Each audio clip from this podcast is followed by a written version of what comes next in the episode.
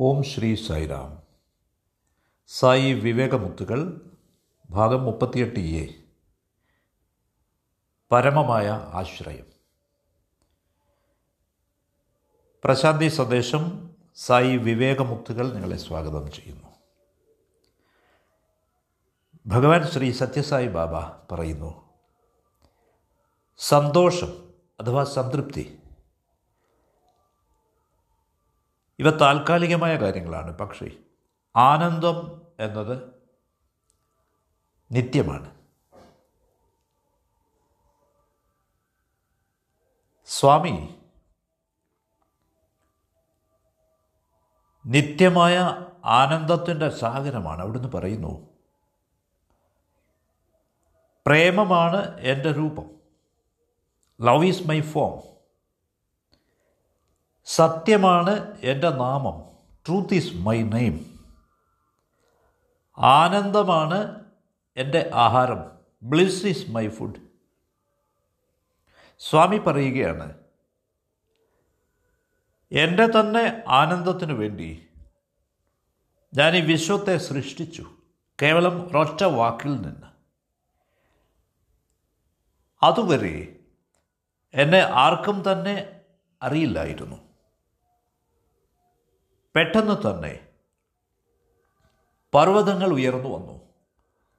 നദികൾ ഒഴുകാൻ തുടങ്ങി. ഭൂമി ആകാശം സമുദ്രങ്ങൾ ജലാശയങ്ങൾ എല്ലാം സൃഷ്ടിക്കപ്പെട്ടു.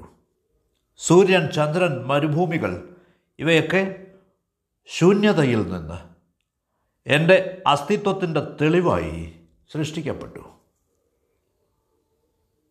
എന്നിട്ട് സകല ജീവജാലങ്ങളും വ്യത്യസ്ത ആകൃതികളുള്ളവ രൂപങ്ങളുള്ളവ ജന്തുക്കൾ പക്ഷികൾ സംസാരിക്കുന്നവ കേൾക്കുന്നവ എല്ലാം ഉണ്ടായി അവസാനം ഞാൻ എന്റെ തന്നെ സ്വരൂപത്തിൽ മനുഷ്യനെ സൃഷ്ടിച്ചു. അവന് ഒന്നാം സ്ഥാനം നൽകപ്പെട്ടു. എന്റെ ജ്ഞാനം അവന്റെ മനസ്സിൽ ഞാൻ പ്രതിഷ്ഠിച്ചു. ലോകമെമ്പാടുമുള്ള ദശലക്ഷക്കണക്കിന് സായി ഭക്തർ ഈ വാക്കുകളിൽ നിന്ന് ആനന്ദം കണ്ടെത്തുന്നു. സ്വാമി ആനന്ദസ്വരൂപനാണ്. അവിടുത്തെ നാമം കേട്ടാൽ തന്നെ എല്ലാവരുടെയും ഹൃദയങ്ങളിൽ ആനന്ദം നിറയുന്നു. അവിടുത്തെ ദർശനം സ്പർശനം സംഭാഷണം ഭക്തരിൽ ഏറ്റവും ഉന്നതമായ ആനന്ദം നിറയ്ക്കുന്നു. സച്ചിദാനന്ദ സ്വരൂപനായ ഭഗവാൻ അവിടുത്തെ ഭക്തർക്ക് ദർശനം നൽകുമ്പോൾ അവരിൽ ചൊരിയപ്പെടുന്ന ആനന്ദം അവരുടെ മനസ്സുകളെ ആത്മാവിനെ ഔന്നത്യത്തിലേക്ക് ഉയർത്തുന്നു. വരണ്ട അവരുടെ ഹൃദയങ്ങൾ ഭക്തിയാൽ നിറയ്ക്കപ്പെടുന്നു. അവിടുത്തെ പ്രേമത്തിൽ ഭക്തർക്ക് സുരക്ഷിതത്വം അനുഭവപ്പെടുന്നു.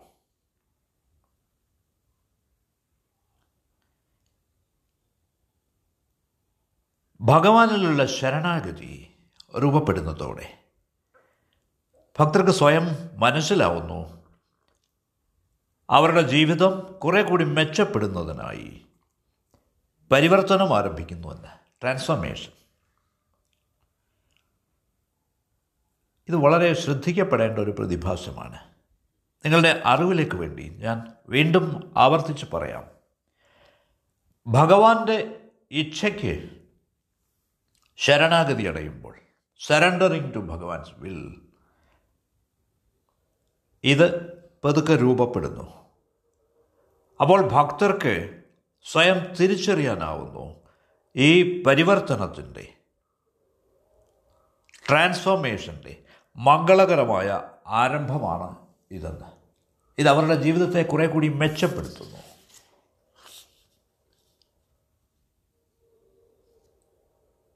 ശ്രീകൃഷ്ണൻ വന്ന് ഗോപികളെ അവിടുത്തെ ദർശനത്താൽ സ്പർശനത്താൽ സംഭാഷണത്താൽ അനുഗ്രഹിച്ചപ്പോൾ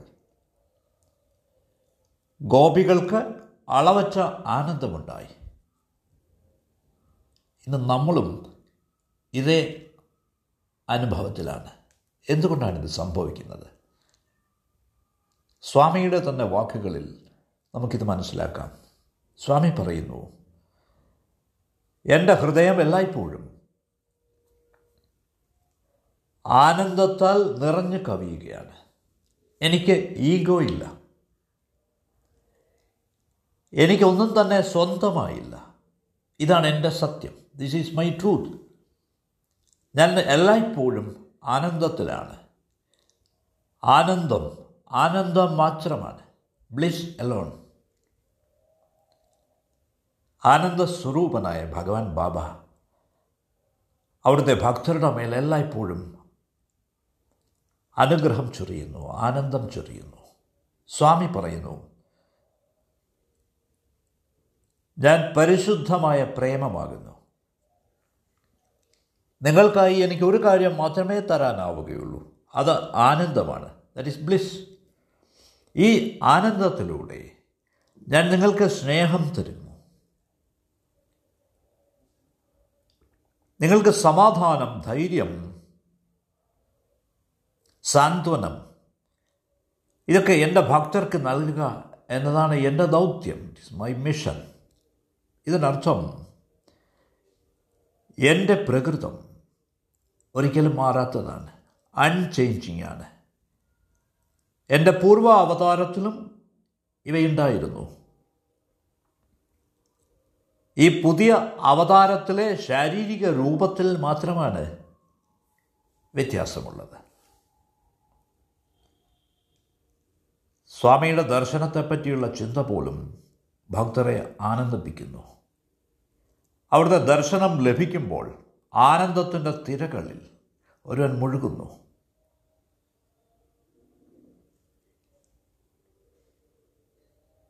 പരമനായ ഒരു സുപ്രീം മാസ്റ്റർക്ക് മാത്രമേ ഇത്തരത്തിലുള്ള ആനന്ദം നൽകാനാവുകയുള്ളൂ. അവിടുത്തെ ഭക്തരുടെ മുഖത്തെ പരമാനന്ദം ദർശിക്കുമ്പോൾ സ്വാമി പറയുന്നു ഈ വലിയ പുരുഷാരത്തിന്റെ ആൾക്കൂട്ടത്തിന്റെ മുഖങ്ങളിൽ നിന്ന് പുറപ്പെടുന്ന ഈ ആനന്ദം ഇതാണ് എന്റെ ആഹാരം ഇറ്റ്സ് മൈ ഫുഡ്. ഞാൻ ഇതുകൊണ്ടാണ് ജീവിക്കുന്നത്. നിങ്ങൾ സന്തോഷവാന്മാരായിരിക്കുമ്പോൾ നിങ്ങൾ സംതൃപ്തരെങ്കിൽ എനിക്ക് ഉന്മേഷം തോന്നുന്നു. നിങ്ങളുടെ കണ്ണുകൾ ആനന്ദത്താൽ തിളങ്ങുമ്പോൾ എന്റെ ദാഹം ശമിക്കുന്നു. നിങ്ങളുടെ ആനന്ദമാണ് എന്റെ പോഷകം. എന്റെ ആനന്ദം നിങ്ങളിലേക്ക് എത്താനാണ് ഞാൻ ആഗ്രഹിക്കുന്നത്. നിങ്ങളുടെ ആനന്ദം പങ്കിടാനാണ് ഞാൻ ആഗ്രഹിക്കുന്നത്. അപ്പോൾ ഈ പരസ്പര വിനിമയം അത്യാവശ്യമാണ്. മ്യൂച്വൽ ഇന്ററാക്ഷൻ സ്വാമി അവിടുത്തെ ഭക്തർക്ക് എങ്ങനെയാണ് ഈ ആനന്ദം പകരുന്നതെന്ന് ഒരു ചെറിയ കഥ പറയാം. വർഷങ്ങൾക്ക് മുമ്പ് സ്വാമിയുടെ ഒരു കുടുംബം സ്വാമിയുടെ ദർശനത്തിനായി പോയി ആ കൊച്ചു കൊച്ചുകുട്ടി ഒരു കൊച്ചു പെൺകുട്ടി സ്വാമി അവളെ നോക്കണം എന്നാഗ്രഹിച്ചു. അതുകൊണ്ട് ദർശനം നടക്കുമ്പോൾ ഈ പെൺകുട്ടി ഉച്ചത്തിൽ വിളിച്ചു സ്വാമി സ്വാമി സ്വാമി കുറച്ച് ദൂരെയായിരുന്നു അവളുടെ ശബ്ദം കേട്ടപ്പോൾ അവിടുന്ന് അവളെ നോക്കിയിട്ട് അവിടുത്തെ വിരൽ ചുണ്ടത്ത് ചേർത്തിട്ട് മിണ്ടാതിരി എന്ന് കാണിച്ചു. എന്നിട്ട് അവിടുന്ന് ഏതാനും സ്റ്റെപ്പുകൾ മുന്നോട്ട് നടന്നിട്ട് ഒരു ഭക്തന്റെ കയ്യിലിരുന്ന പ്ലേറ്റിലെ കുറേ ചോക്ലേറ്റുകൾ വാരിയെടുത്ത് അവളുടെ നേർക്ക് എറിഞ്ഞു കൊടുത്തു. അവളുടെ കുഞ്ഞു കരങ്ങളിൽ കൃത്യമായി അത് ചെന്ന് വീണു. അവളത് എണ്ണി നോക്കി. ആറെണ്ണം ഉണ്ടായിരുന്നു. സ്വാമിയുടെ ദർശനത്തിന് എത്തിയിരിക്കുന്ന കുടുംബാംഗങ്ങളും കൃത്യം ആറ് പേരായിരുന്നു. ഈ കൊച്ചു പെൺകുട്ടി ആനന്ദത്തിൽ മതിമറന്നു. അവളുടെ ആനന്ദത്തിന് സന്തോഷത്തിന് അതിരില്ലായിരുന്നു അവൾ ഈ ആറ് ചോക്ലേറ്റുകളും ആറ് കുടുംബാംഗങ്ങൾക്കായി വിരിച്ചു കൊടുത്തു. ഇതവളുടെ ആനന്ദം ഇരട്ടിപ്പിച്ചു. ഇത്തരത്തിലുള്ളൊരു ചെറിയ സംഭവത്തിന് ഭക്തർക്ക് ഇത്രമാത്രം സന്തോഷം നൽകാനാവുമെങ്കിൽ സ്വാമി അവിടുത്തെ അന്തമില്ലാത്ത കൃപ വലിയ ഡോസിൽ വലിയ അളവിൽ ചൊരിയുമ്പോൾ എത്രമാത്രം ആനന്ദമായിരിക്കും ഉണ്ടാവുക കേവലം സങ്കല്പിക്കുക ഭക്തരുടെ എല്ലാ നെഗറ്റീവ് ഗുണങ്ങളും നെഗറ്റീവ് ക്വാളിറ്റീസും പോയി പോകുന്നു അവിടെ സനാതനമായ ആനന്ദം മാത്രം അവശേഷിക്കുന്നു. സ്വാമി പറയുന്നു ആനന്ദം പകരുക എന്നതാണ് എന്റെ ദൗത്യം. ഇറ്റ് ഈസ് മൈ ടാസ്ക് അപ്പോൾ ഒന്നോ രണ്ടോ മൂന്നോ വട്ടമല്ല. പക്ഷേ നിങ്ങൾക്ക് എത്ര തവണ ആവശ്യമുണ്ടെങ്കിലും ഈ ആനന്ദം പകരാനായി ഞാൻ നിങ്ങളുടെ അടുത്ത് വരും. ഇതാണ് ഭഗവാൻ പറഞ്ഞിരിക്കുന്നത്. ഭഗവത്ഗീത നാല് തരം ഭക്തരെ പറ്റി പറയുന്നു. ഒന്ന് ആർത്തൻ സഹായം ആവശ്യമുള്ളവർ അർത്ഥാർത്ഥി ധനം ആഗ്രഹിക്കുന്നവർ ജിജ്ഞാസു അറിവ് തേടുന്നവർ ജ്ഞാനി വിവേകം തേടുന്നവർ. ഈ നാലിൽ വെച്ച് ആദ്യത്തെ ആളുകൾ ആർത്തർ അവർ അവതാരങ്ങളിൽ നിന്ന് ഡിവൈൻ ഹെൽപ്പ് ദിവ്യമായ സഹായം തേടുന്നവരാണ്. ഈശ്വരന്റെ സഹായം തേടുന്നവരാണ്. ഈശ്വരൻ അവരെ സഹായിച്ചിട്ട് അവരെ ആത്മസാക്ഷാത്കാരത്തിലേക്ക് നയിക്കുന്നു. ഇപ്പോഴത്തെ അവതാരമായ ശ്രീ സത്യസായി ബാബ അവിടുത്തെ സഹായം തേടുന്നവരുടെ പരമമായ ആശ്രയമാണ്. ഇനി പറയാൻ പോകുന്നത് ശ്രീ പാണ്ഡുരംഗ ദീക്ഷിത്തിന്റെ സ്വാമിയുടെ പരമഭക്തനായിരുന്ന ശ്രീ പാണ്ഡുരംഗ ദീക്ഷിത്തിന്റെ അനന്തരവനായ ശ്രീ സുരേഷ് ദീക്ഷിത്തിന്റെ കഥയാണ്. സുരേഷ് ദീക്ഷിത് സെർക്കോമ എന്ന കാലിനെ ബാധിക്കുന്ന ഒരുതരം ക്യാൻസർ ബാധിച്ച ആളായിരുന്നു വളരെ ചെറുപ്പത്തിൽ തന്നെ. അദ്ദേഹത്തിന് വളരെ തീരെ ചെറിയ കുട്ടികളായിരുന്നു ഉണ്ടായിരുന്നത്. കുടുംബത്തിന്റെ ഏക വരുമാന സ്രോതസ്സായിരുന്നു അദ്ദേഹം. അതുകൊണ്ട് കുടുംബം മുഴുവൻ ദുഃഖത്തിലാണ്ടു സുരേഷിന്റെ പിതാവ് ജീവിച്ചിരിപ്പില്ലാത്തതുകൊണ്ട് ശ്രീ പാണ്ഡുരംഗ ദീക്ഷിതായിരുന്നു ആ കുടുംബത്തിന്റെ തലവൻ കുടുംബനാഥൻ. അദ്ദേഹം അനന്തരവന്റെ രോഗത്തെപ്പറ്റി അറിഞ്ഞപ്പോൾ ഡോക്ടർമാരോടൊക്കെ അന്വേഷിക്കുകയുണ്ടായി. അവർ പറഞ്ഞത് ഈ അസുഖം വന്നാൽ കാൽ മുറിച്ച് കളയണം എന്നാണ്. അതിനുശേഷം രോഗി ഒരു പക്ഷേ ആറുമാസം തൊട്ട് ഒരു വർഷം വരെ ജീവിച്ചിരിക്കുകയുള്ളൂ. ഈ സമയത്ത് സുരേഷ് ആസ്പത്രിയിലായിരുന്നു. കീമോതെറാപ്പി ചെയ്യുകയായിരുന്നു അദ്ദേഹത്തിന്. ഏതാണ്ട് ഇതേ കാലത്താണ് സ്വാമി മുംബൈ സന്ദർശിച്ചത്. ശ്രീ പാണ്ഡുരംഗ ദീക്ഷിത് സ്വയം ചിന്തിച്ചു എന്തുകൊണ്ട് സുരേഷിനെ ധർമ്മക്ഷേത്രയിലേക്ക് കൊണ്ടുപോയിക്കൂടാ? അത് പ്രകാരം അദ്ദേഹം സുരേഷിനെ ആസ്പത്രിയിൽ നിന്ന് അവിടേക്ക് കൊണ്ടുപോയി. ദീക്ഷിത് സായി സമിതിയുടെ പ്രസിഡന്റ് ആയിരുന്നതുകൊണ്ട് അദ്ദേഹത്തിന് വളരെ അത്യാവശ്യമായ ചില മീറ്റിങ്ങുകളിൽ പങ്കെടുക്കേണ്ടിയിരുന്നു. അതുകൊണ്ട് സുരേഷിനെ മറ്റൊരു സായി ഭക്തനായ ശ്രീകാന്ത് സാവന്തിനെ. അതേപോലെ അദ്ദേഹത്തിന്റെ അമ്മായി അച്ഛനായ ഡോക്ടർ ധർക്കറെ ഒക്കെ ഏൽപ്പിച്ചിട്ട് സ്വാമിയുടെ അടുത്തേക്ക് അവനെ കൊണ്ടുപോകണമെന്ന നിർദ്ദേശത്തോടെ ദീക്ഷിത് അവിടെ വിട്ടുപോയി.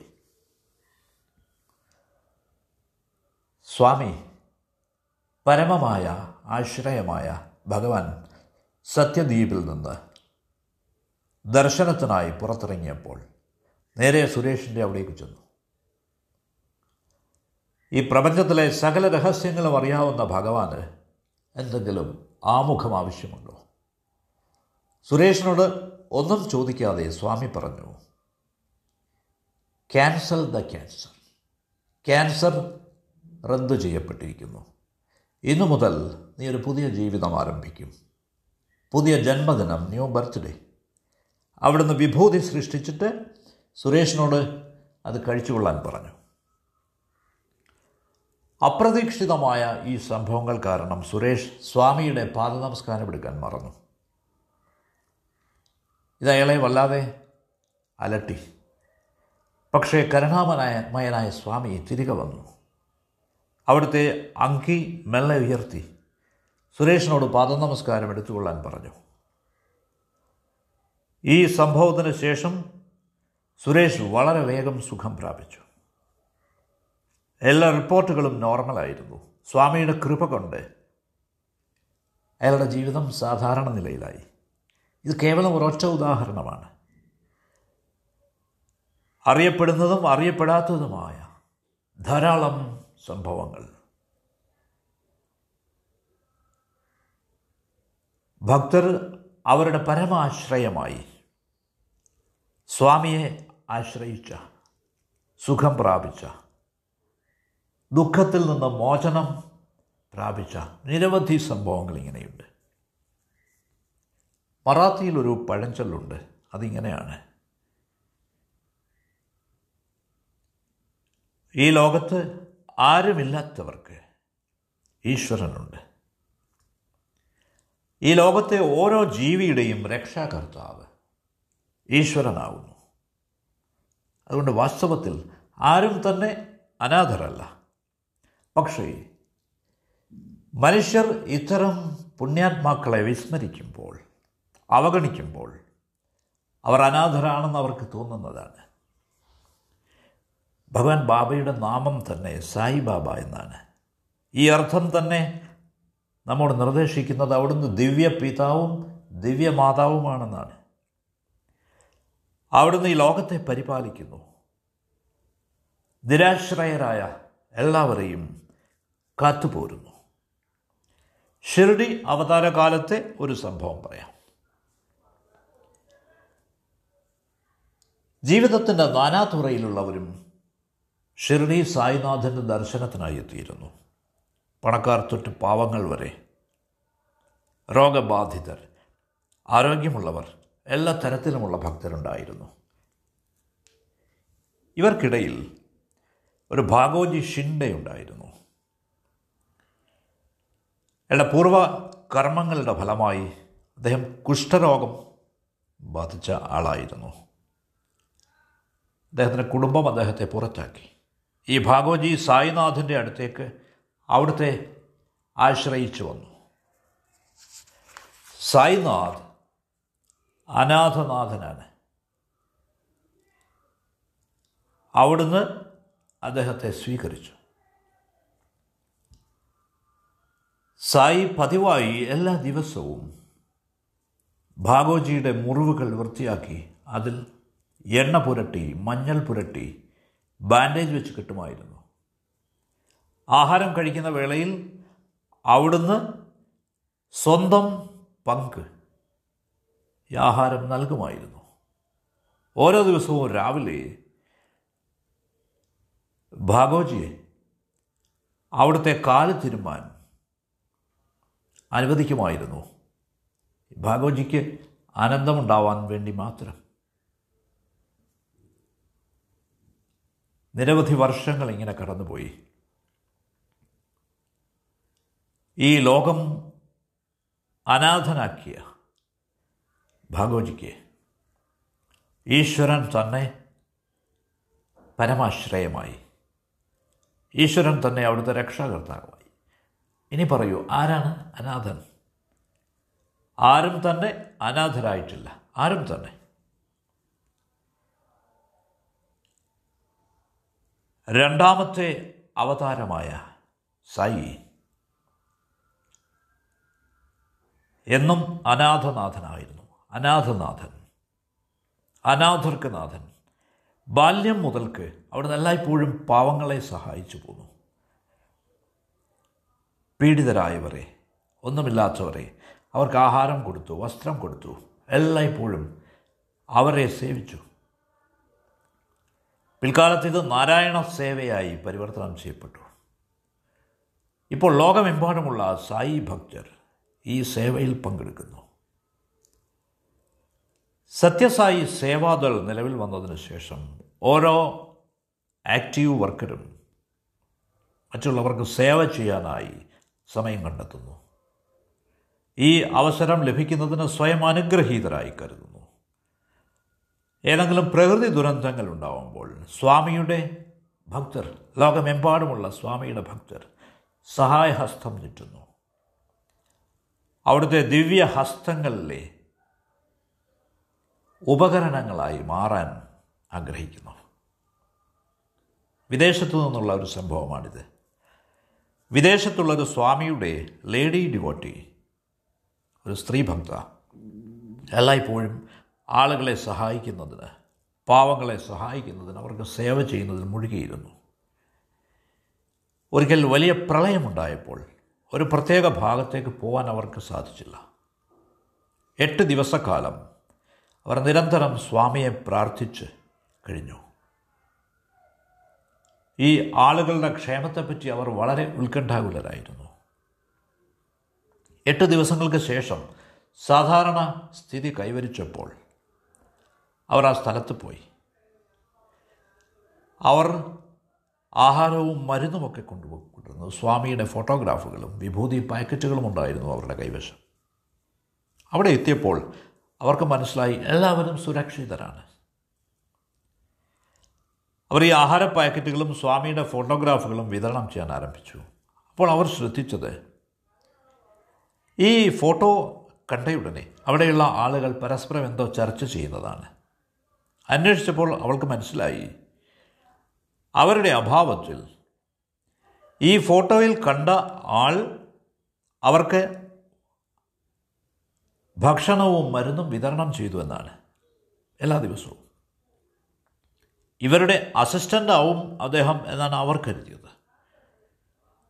കേട്ട ഉടനെ വികാരത്തിൽ മുങ്ങിപ്പോയി അവർ. അവൾ അവരോട് സ്വാമിയെപ്പറ്റി പറഞ്ഞു. അനാഥനാഥനായ ശ്രീ സത്യസായിക്ക് ഹൃദയം നിറഞ്ഞ കൃതജ്ഞത അർപ്പിച്ചു ആരുമില്ലാത്തവരുടെ ഏക ആശ്രയമാണ് അവിടുന്ന്. സ്വാമി ഭക്തർക്ക് പകരം അവരുടെ റോൾ ഏറ്റെടുത്ത നിരവധി സംഭവങ്ങൾ നമുക്ക് പറയാനുണ്ട്. ഈ ലോകത്തിന്റെ രക്ഷകനായ ഭഗവാൻ ബാബ നിരന്തരം എല്ലായ്പ്പോഴും നിരാശ്രയർക്ക് ആശ്രയമേകുന്നു. അവർക്ക് അഭയം നൽകി അവരുടെ ജീവിതത്തെ ശാന്തമാക്കുന്നു. അവിടുന്ന് എല്ലായ്പ്പോഴും അവിടുത്തെ ഭക്തരോട് പറയാറുണ്ട് ദുഃഖിതരായവരെ സഹായിക്കുക. ഈശ്വരനിൽ എത്തിച്ചേരാനുള്ള ഒരേ ഒരു മാർഗം ഇതാണ്. സേവ ഈശ്വര പ്രേമം നിങ്ങളുടെ മനസ്സിൽ വളർത്തുന്നു.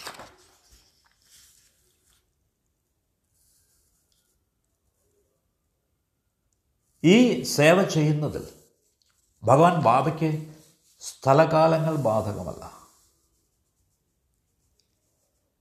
അമേരിക്കയിൽ സാൻഡിയാഗോയിൽ വളരെ ഉയരമുള്ള ഒരു അപ്പാർട്ട്മെന്റിൽ ഒരു മധ്യവയസ്കയായ സ്ത്രീ താമസിക്കുന്നുണ്ടായിരുന്നു ഒറ്റയ്ക്ക്.